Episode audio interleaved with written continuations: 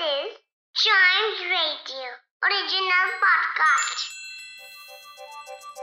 हर दिन की एक कहानी होती है कुछ ऐसी बातें जो उस दिन को बना देती हैं हिस्ट्री का हिस्सा तो आइए सुनते हैं कुछ बातें जो हुई थी in this days history. Hello and welcome to this days history जहाँ मैं आपको आज के दिन दुनिया भर में होने वाले कुछ इंपॉर्टेंट इवेंट्स के बारे में बताऊँगा तो चलिए शुरू करते हैं। 1856 में आज ही के दिन सर जोसेफ जॉन थॉमसन का जन्म हुआ था।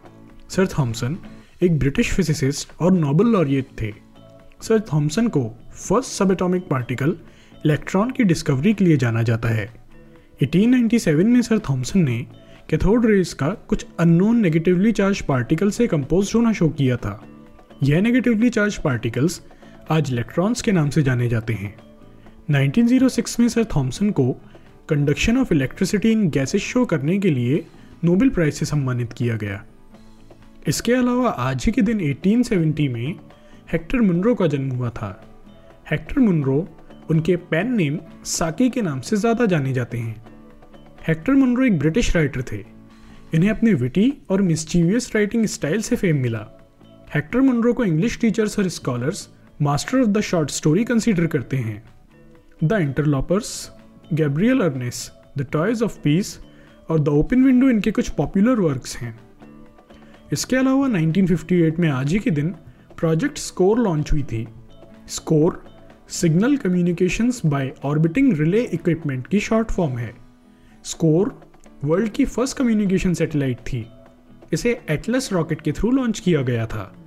स्कोर ने स्पेस में कम्युनिकेशंस रिले सिस्टम का सेकंड टेस्ट प्रोवाइड कराया था। इससे पहले टेस्ट पायनियर वन ने प्रोवाइड कराया था। स्कोर की वजह से स्पेस में से first human voice broadcast possible हुआ। स्कोर को लॉन्च करके एटलस पहली बार as a launch vehicle successful हुआ।